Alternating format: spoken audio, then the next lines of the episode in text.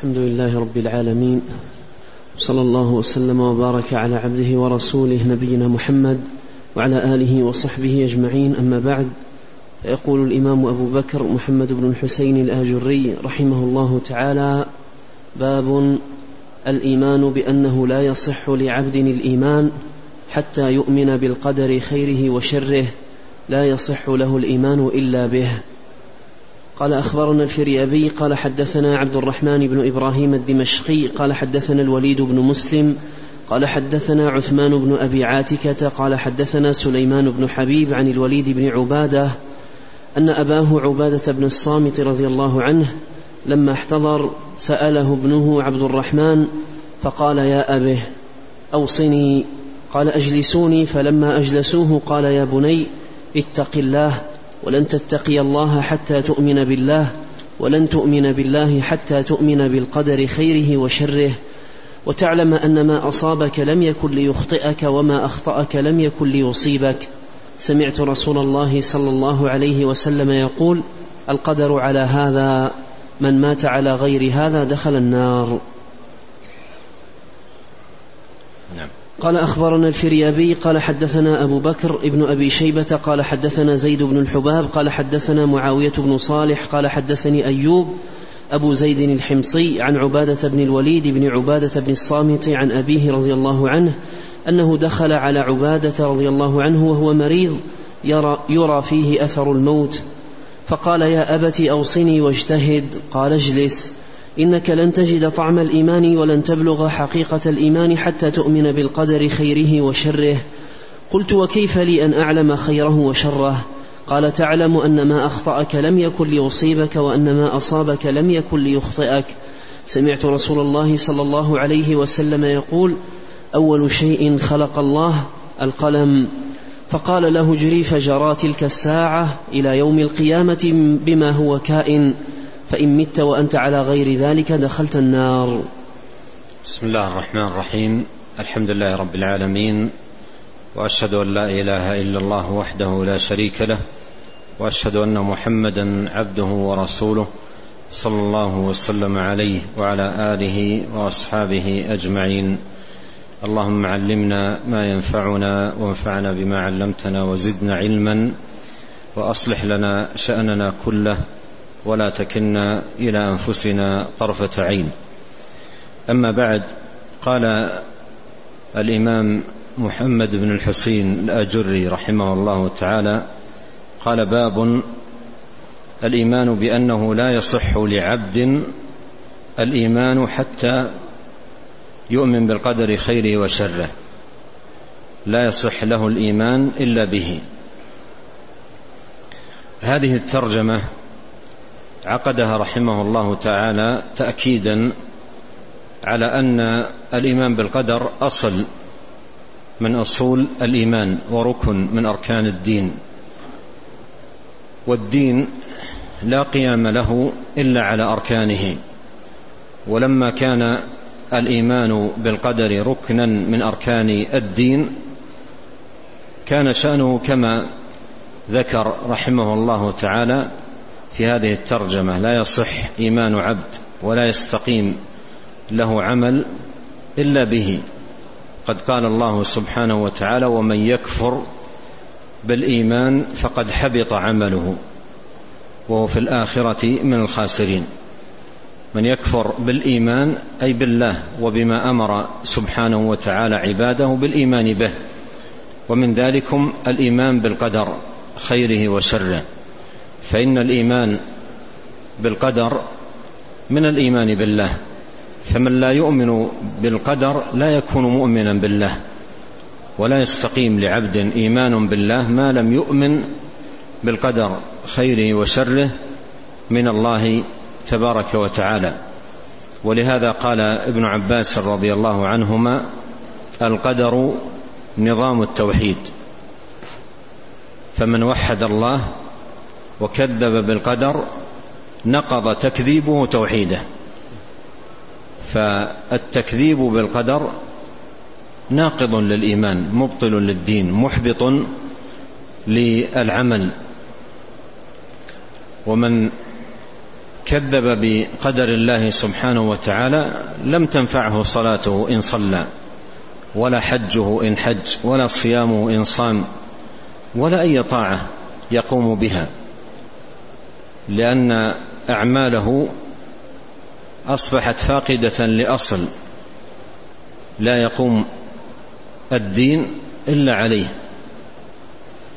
وأصول الإيمان ومنها الإيمان بالقدر مثلها مثل الأصول للأشجار والأعمدة للبنيان فكما أنه لا تقوم شجرة إلا على أصلها ولا بناء إلا على عماده وأساسه فكذلك الإيمان لا يقوم إلا على هذه الأصول العظيمة والأسس المتينة.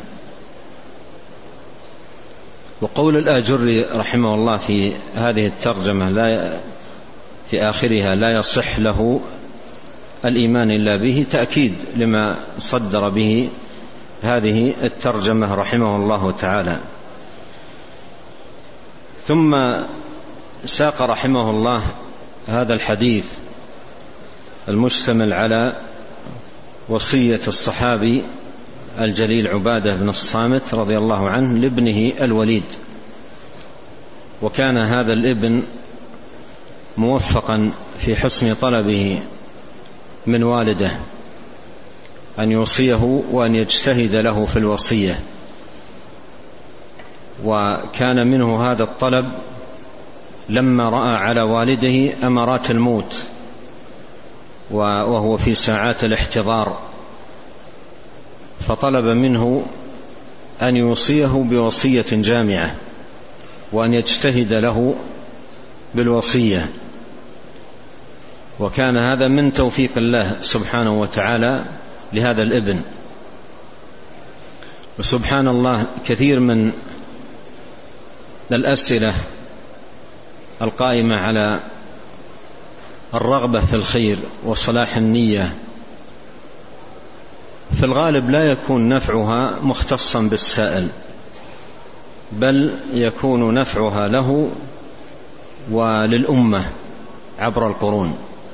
فانظر هذا الابن يسأل والده أن يوصيه وصية وأن يجتهد فبقيت هذه الوصية ليست للابن ف ليست للابن وحده بل أصبحت وصية للأمة. ولا يزال المسلمون تمر عليهم هذه الوصية العظيمة المباركة من هذا الصحابي الجليل رضي الله عنه.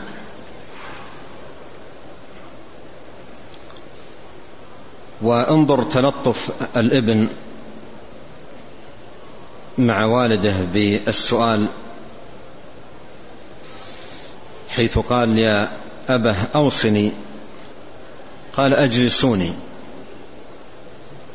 ومن شدة المرض ما كان يتمكن من الجلوس بنفسه فطلب أن يجلس. فلما أجلسوه قال يا بني اتق الله وتقوى الله عز وجل. هي جماع الوصايا وهي وصية الله جل في علاه للأولين والآخرين من خلقه. كما قال سبحانه وتعالى ولقد وصينا الذين أوتوا الكتاب من قبلكم وإياكم أن اتقوا الله وهي وصية النبي صلى الله عليه وسلم لأمته. وهي وصية السلف الصالح رحمهم الله فيما بينهم.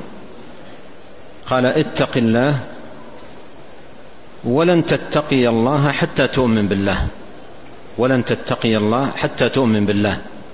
أي أن تقوى الله عز وجل ليست مجرد أمر يدعى وإنما تقوى الله عز وجل لها حقيقة لا يكون المرء من أهلها حتى يحقق ما تقتضيه تقوى الله عز وجل من صحة في الإيمان واستقامة في العمل. قال ولن تتقي الله حتى تؤمن بالله ولن تتقي الله حتى تؤمن بالله وكيف يكون متقيا لله من لا يؤمن بالله؟ والمراد بالإيمان بالله سبحانه وتعالى أي به ربا خالقا رازقا منعما متصرفا له الأسماء الحسنى والصفات العلى وأنه المعبود بحق ولا معبود بحق سواه فيفرد وحده بالعبادة والذل والخضوع والرجاء والخوف فلا يدعى إلا الله ولا يسال إلا الله ولا يستغاث إلا بالله ولا يصرف شيء من العبادة إلا له سبحانه وتعالى. قال حتى تؤمن بالله ولن تؤمن بالله حتى تؤمن بالقدر خيره وشره. وقد قال الإمام أحمد القدر قدرة الله القدر قدرة الله. فمن لا يكون مؤمنا بالقدر لا يكون مؤمنا لا يكون مؤمنا بالله سبحانه وتعالى لأنه مكذب بقدرته ومكذب بتدبيره سبحانه وتعالى لمخلوقاته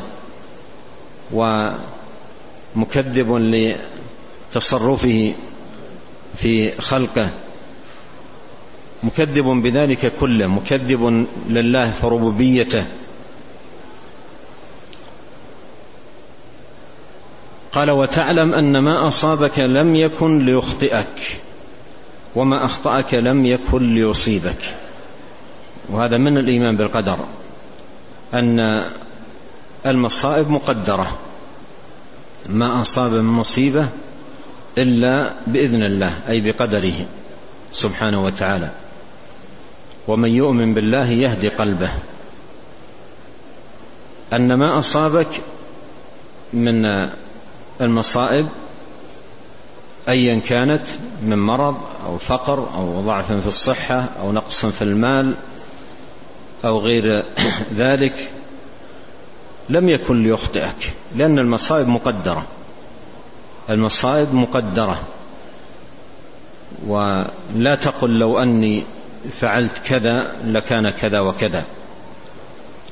ولكن قل قدر الله ما شاء وما شاء فعل. لا تقل لو أنني لم أمشي هذا الصباح مع هذا الطريق لما حصل لي هذا الحادث مثلا. ولكن قل قدر الله وما شاء فعل. يكون على لسان الإنسان وقت المصيبة هذا الإيمان والتسليم بقدر الله سبحانه وتعالى. ولكن قل قدر الله وما شاء فعل. ولكن قل قدر الله وما شاء فعل. ايمان بالقدر وتسليم واعتقاد أن المصائب مقدرة وأن ما أصاب المرء لم يكن ليخطئه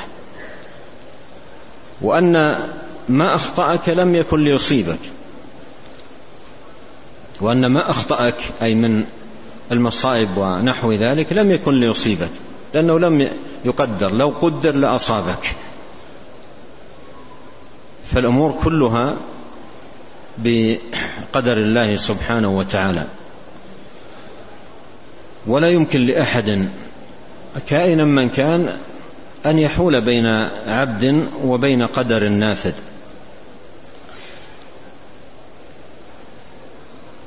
فإن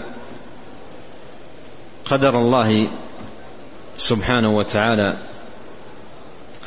وقضاءه لا معقب له ولا راد. واعلم أن الأمة لو اجتمعوا على أن ينفعوك بشيء لن ينفعوك إلا بشيء كتبه الله لك.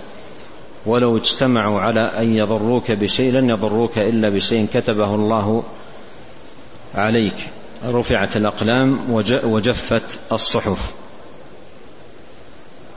قال سمعت رسول الله صلى الله عليه وسلم يقول القدر على هذا من مات على غير هذا دخل النار.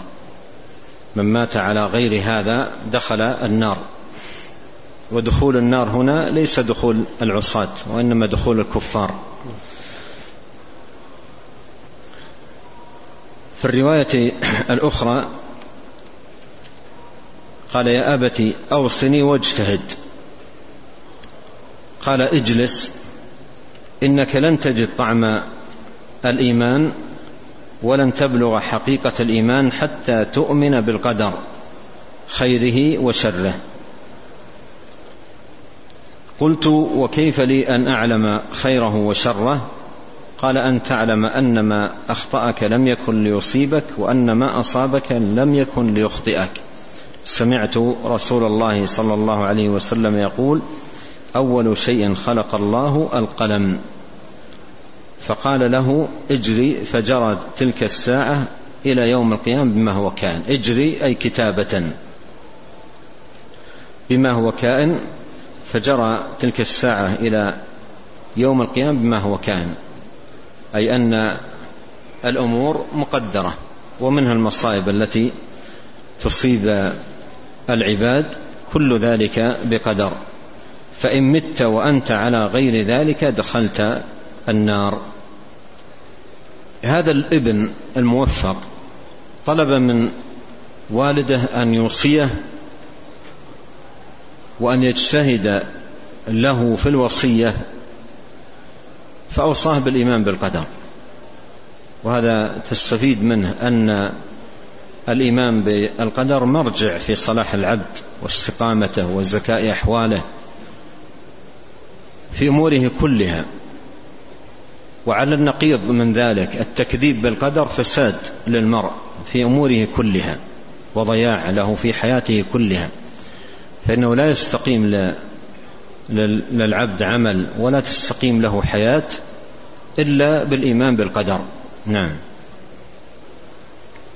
قال رحمه الله تعالى وأخبرنا الفريابي قال حدثنا ميمون بن الأصبغ النصيبي قال حدثنا أبو صالح عبد الله بن صالح قال حدثني معاوية بن صالح أن أبا الزاهرية حدثه عن كثير بن مرة عن ابن الديلمي أنه لقي زيد بن ثابت فقال له إني شككت في بعض القدر فحدثني لعل الله أن يجعل لي عندك فرجا. قال زيد نعم يا ابن أخي إني سمعت النبي صلى الله عليه وسلم يقول إن الله تعالى لو عذب أهل السماء وأهل الأرض عذبهم وهو غير ظالم لهم. ولو رحمهم كانت رحمته إياهم خيرا لهم من أعمالهم. ولو أن لامرئ مثل أحد ذهبا ينفقه في سبيل الله حتى حتى ينفد ينفده لا يؤمن بالقدر خيره وشره دخل النار.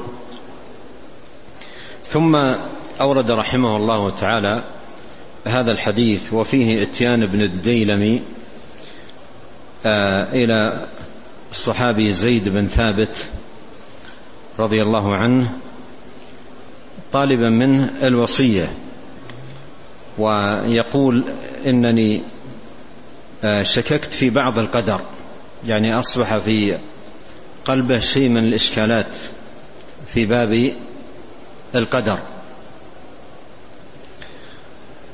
ورجع إلى هذا الإمام العظيم والصحابي الجليل يقول لعل الله أن يجعل لي عندك فرجا. وهذا المسلك الذي ينبغي أن يصار إليه عند وجود الشكوك والوساوس التي يلقيها الشيطان في صدر العبد. فالرجوع في ذلك لا يكون إلا إلى أهل العلم الأكابر المحصلين المحققين. وكثير من الناس في مثل هذه الوساوس يرجعون إلى من لا علم عنده. فتزيد الوساوس وتختلط الأمور وتعظم الشكوك ويضيع الإيمان.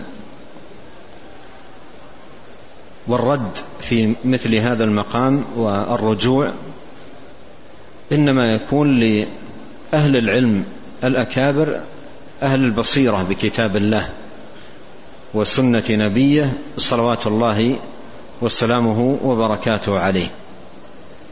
فالنهج الذي نهجه ابن الديلمي في هذا الموقف عندما حصلت له هذه الشكوك الرجع إلى أهل العلم هو الذي ينبغي أن يصار إليه في مثل هذه الأمور. قال إني شككت في بعض القدر. إني شككت في بعض القدر يعني أشكلت عليه بعض المسائل المتعلقة بالقدر. أشكلت عليه بعض المسائل المتعلقة بالقدر. فحدثني لعل الله أن يجعل لي عندك فرجا. أن يجعل لي عندك فرجا. لاحظ هنا ملاحظة مهمة. ينبغي التنبه لها. أن ابن الديلمي لم يشرح الإشكالات ويستطرد في بيانها. عندي من الشكوك كذا وكذا وكذا. وإنما هذه الشكوك التي تهجم على الصدر وتلج إلى القلب بغير استئذان لا ينبغي للمرء أن يحدث بها. لا ينبغي المرء أن يحدث بها بل يحاول أن يدفنها وأن يميتها وأن تزول من قلبه. وهو يدرك أنها وساوس وأنها مضرة به.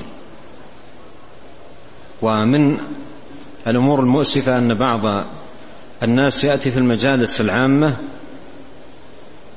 ويطرح الوساوس التي في صدره في المجلس كاملا. فبدل أن يكون وسواس في صدره هو يصبح في صدور عدد من الناس فيضر الآخرين ويكون بعمله هذا معونة للشيطان لأن الشيطان هو الذي يلقي الوساوس. وإذا قال إنما غرضي أن أستفيد يقال له الحاضرين كلهم في عافية من هذه الوساوس. فسل العالم بينك وبينه حتى يزول عنك ذلك. لكن بعض الناس يكون في هذا المقام عمله مثل عمل الشيطان مثل عمل الشيطان. الوساوس التي في في صدره يلقيها في المجالس العامة. والآن أيضا يكتبونها في الإنترنت ووسائل الاتصالات. الحديثة تكون في في صدره وساوس فيكتبها للناس ويلقيها على الناس. فابن الديلمي قال إني شككت في بعض القدر وهذا السؤال بينه وبين زيد بن ثابت. فحدثني لعل الله أن يجعل لي عندك فرجا. لعل الله أن يجعل, يجعل لي عندك فرجا. حدثني عن القدر بأمور جامعة بتأصيل في في هذا الباب. لعل الله يجعل لي فرجا فتنزاح هذه الوساوس. قال زيد نعم يا ابن أخي وهذا فيه من التلطف بالسائل ما لا يخفى. إني سمعت النبي صلى الله عليه وسلم يقول إن الله إن الله تعالى لو عذب أهل السماء وأهل الأرض عذبهم وهو غير ظالم لهم. ولو رحمهم كانت رحمته إياهم خيرا لهم من أعمالهم.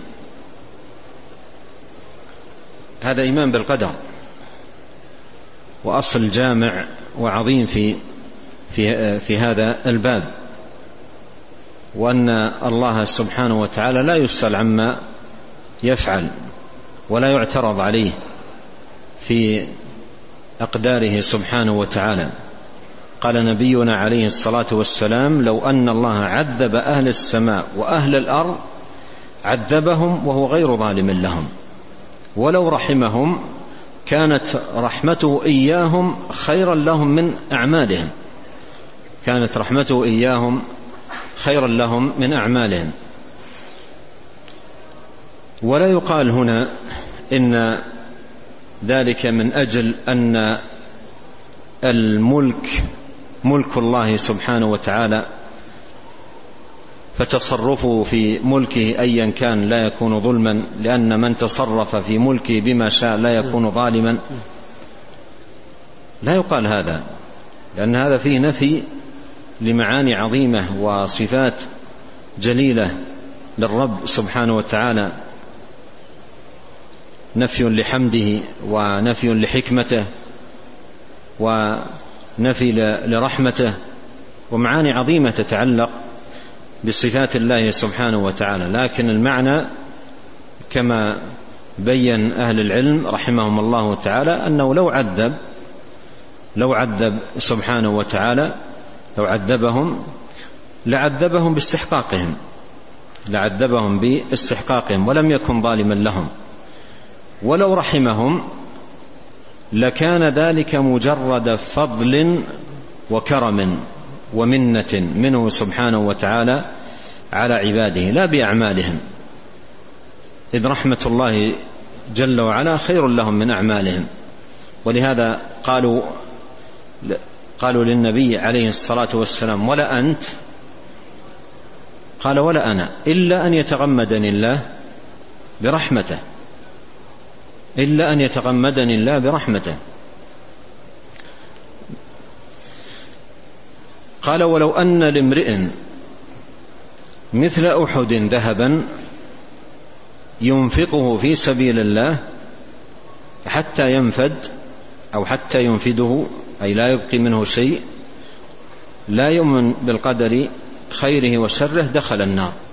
أي أن تكذيبه بالقدر محبط لعمله كله مثل ما قال الله سبحانه وتعالى وما منعهم أن تقبل منهم نفقاتهم إلا أنهم كفروا بالله وبرسوله. فالكفر مانع من قبول العمل. ومن ذلكم الكفر بالقدر والتكذيب بالقدر. مانع من قبول العمل ومحبط لها.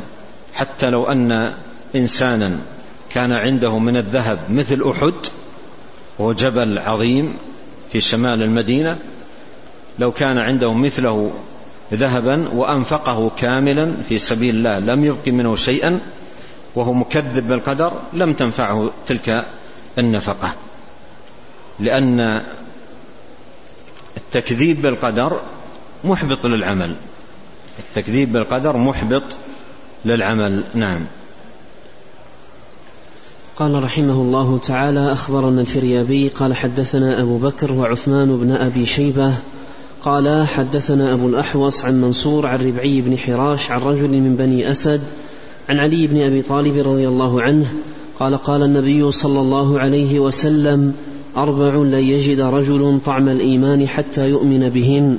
لا إله إلا الله وأني رسول الله بعثني بالحق وأنه وأنه ميت ومبعوث من بعد الموت ويؤمن بالقدر كله. نعم. قال حدثنا عمر بن أيوب قال حدثنا إبراهيم بن عبد الله الهروي قال أخبرنا شريك بن عبد, شريك بن عبد الله قال حدثنا منصور عن ربعي بن حراش عن علي رضي الله عنه قال قال رسول الله صلى الله عليه وسلم لا يؤمن عبد حتى يؤمن بأربع لا إله إلا الله وحده لا شريك له وأني رسول الله بعثني بالحق وحتى يؤمن بالبعث بعد الموت وحتى يؤمن بالقدر خيره وشره. ثم أورد رحمه الله تعالى هذا الحديث حديث علي بن أبي طالب رضي الله عنه أن النبي صلى الله عليه وسلم قال أربع لن يجد رجل طعم الإيمان حتى يؤمن بهن. في الرواية الأخرى لا يؤمن عبد حتى يؤمن بأربع. ذكر العدد أربع قبل ذكر المعدود فيه معونة على ضبط العلم وحفظه. لأنك إذا قلت أو حفظت هذا الحديث أربع لن يجد رجل طعم الإيمان حتى يؤمن بهن ثم عددتهن وفاتك واحد أخذت تبحث عنه. لأن كلمة أربع ثبتت علمك بحفظ هذا العدد. ولهذا يكثر عند آه، عن نبينا صلى الله عليه وسلم ذكر العدد في الأمور التي آه، آه، تشترك في عدد معين. سبع اجتنبوا السبع الموبقات ست من كنا فيه. أشياء من هذا القبيل كثيرة جاءت عن نبينا عليه الصلاة والسلام. أربع لن يجد رجل طعم الإيمان حتى يؤمن بهن. لا إله إلا الله. وأني رسول الله. بعثني بالحق. هذان أصلان. الشهادة شهادة لا إله إلا الله بأنه المعبود بحق ولا معبود بحق سواه. وأن الرسول شهادة بأن محمد صلى الله عليه وسلم رسول الله بعثه الله بالحق والهدى وهذا يقتضي طاعته فيما أمر وتصديقه فيما أخبر والانتهاء عما نهى عنه وزجر والا يعبد الله إلا بما شرع. والأصل الثالث الإيمان بالبعث بعد الموت الإيمان بأن الإنسان ميت وأنه من بعد موته يبعث ويقف بين يدي الله ليجزي الذين أساءوا بما عملوا ويجزي الذين أحسنوا بالحسنى. قال ويؤمن بالقدر كله. وهذا موضع الشاهد. ويؤمن بالقدر كله أي خيره وشره من الله تعالى. نعم.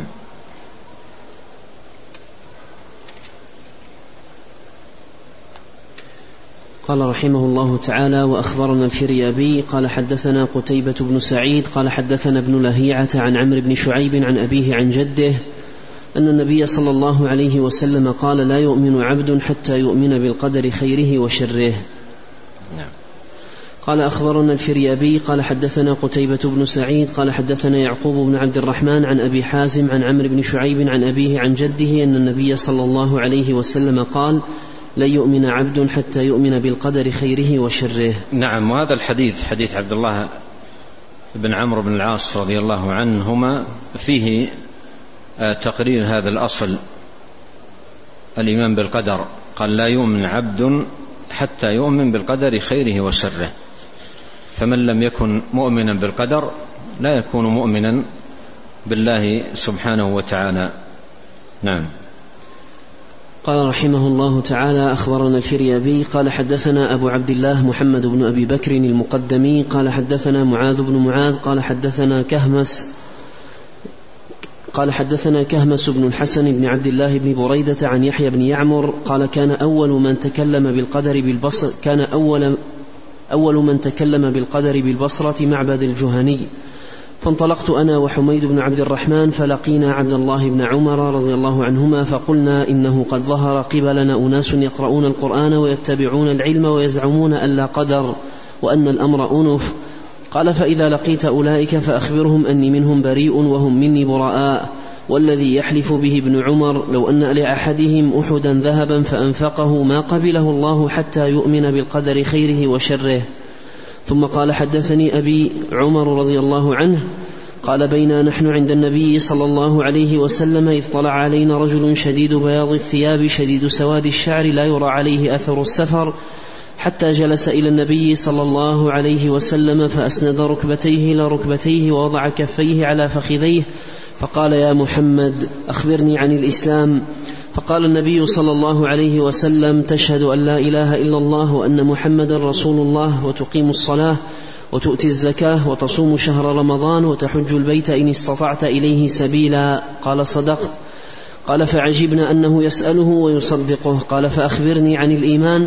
قال أن تؤمن بالله وملائكته وكتبه ورسله واليوم الآخر وتؤمن بالقدر خيره وشره. قال صدقت. قال فأخبرني عن الإحسان. قال أن تعبد الله كأنك تراه فإن لم تكن تراه فإنه يراك. ثم انطلق فلبثنا مليا ثم قال لي يا عمر تدري من السائل؟ قلت الله ورسوله أعلم. قال فإنه جبريل أتاكم يعلمكم أمر دينكم. نعم. قال وحدثنا الفريابي إملاء قال حدثنا إسحاق, إسحاق بن راهويه قال أخبرنا النضر بن شميل قال, قال حدثنا كهمس بن الحسن قال حدثنا عبد الله بن بريدة عن يحيى بن يعمر وذكر الحديث بطوله إلى قوله أن تؤمن بالله وملائكته وكتبه ورسله واليوم الآخر والقدر خيره وشره. قال صدقت وذكر باقي الحديث. أورد رحمه الله تعالى هنا حديث عبد الله بن عمر عن أبيه رضي الله عنهما وفي أوله قصة وهي أن القدر أو التكذيب بالقدر أول ما نشأ في البصرة وكان أول المكذبين بالقدر معبد الجهني. ومعبد الجهني كان عابدا حتى اغتر كثير من الناس بعبادته. لكنه عنده فساد في العقد ومن ذلكم في باب القدر والتكذيب بأقدار الله سبحانه وتعالى. فيقول يحيى بن يعمر انطلقت أنا وحميد بن عبد الرحمن فلقينا عبد الله بن عمر. وهذا أيضا فيه الرجوع إلى أهل العلم واستشارتهم واستفتائهم في مثل هذه النوازل ومثل هذه البلايا بالرجوع إليهم. فلقينا عبد الله بن عمر فقلنا إنه قد ظهر قبلنا أناس يقرؤون القرآن ويتبعون العلم يعني يعتنون بالقرآن ويعتنون بالعلم ليسوا عوام وإنما أناس لهم اشتغال بالقرآن لهم اشتغال بالعلم يدعون العلم ويزعمون أنه لا قدر وأن الأمر أنف وأن الأمر أنف. أنوف يعني مستأنف لم يقدر ولم يقضى. يزعمون ذلك. قال إذا لقيت أولئك فأخبرهم أني منهم بريء وهم مني براء. والذي يحلف به ابن عمر لو أن لأحدهم أحدا ذهبا فأنفقه ما قبله الله حتى يؤمن بالقدر خيره وشره. ثم ساق الحديث المشهور بحديث جبريل ساقه بطوله من أجل آه، قول النبي صلى الله عليه وسلم فيه وأن تؤمن بالقدر خيره وشره. فعد الإيمان بالقدر صلوات الله وسلامه عليه أصلا من أصول الإيمان.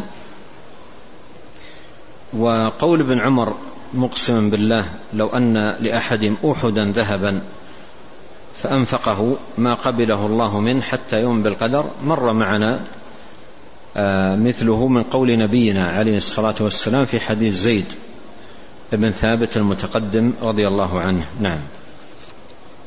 قال رحمه الله تعالى حدثنا أبو محمد يحيى بن محمد بن صاعد قال حدثنا يوسف بن سعيد المصيصي قال حدثنا خالد بن يزيد القصري البجلي قال حدثنا إسماعيل بن أبي خالد عن قيس بن أبي حازم عن جرير بن عبد الله رضي الله عنه قال جاء جبريل عليه السلام إلى النبي صلى الله عليه وسلم في صورة شاب فقال يا محمد ما الإيمان؟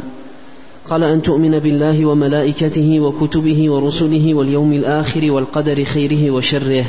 قال صدقت. قال فعجبوا من تصديقه النبي صلى الله عليه وسلم. قال فأخبرني ما الإسلام؟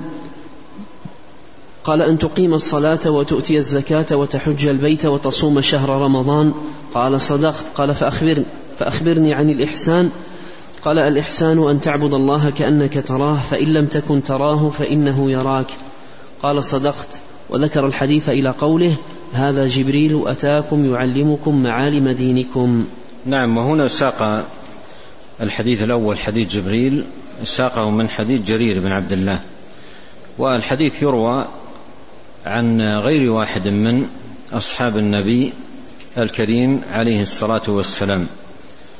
والشاهد من الحديث للترجمة قول النبي صلى الله عليه وسلم لما سأله جبريل عن الإيمان قال أن تؤمن بالله وملائكته وكتبه ورسله واليوم الآخر والقدر خيره وشره فعد صلوات الله وسلامه عليه الإيمان بالقدر خيره وشره من جملة أصول الإيمان التي لا قيام للإيمان إلا عليها. ونسأل الله الكريم أن ينفعنا أجمعين بما علمنا وأن يزيدنا علما وأن يهدينا إليه صراطا مستقيما وأن يصلح لنا شأننا كله وأن لا يكلنا إلى أنفسنا طرفة عين. اللهم اقسم لنا من خشيتك ما يحول بيننا وبين معاصيك ومن طاعتك ما تبلغنا به جنتك ومن اليقين ما تهون به علينا مصائب الدنيا. اللهم متعنا بأسماعنا وأبصارنا وقوتنا ما أحييتنا واجعله الوارث منا واجعل ثأرنا على من ظلمنا وانصرنا على من عادانا. ولا تجعل مصيبتنا في ديننا ولا تجعل الدنيا أكبر همنا ولا مبلغ علمنا ولا تسلط علينا من لا يرحمنا. سبحانك اللهم وبحمدك أشهد أن لا إله إلا أنت أستغفرك وأتوب إليك. اللهم صل وسلم على عبدك ورسولك نبينا محمد وآله وصحبه أجمعين. جزاكم الله خيرا.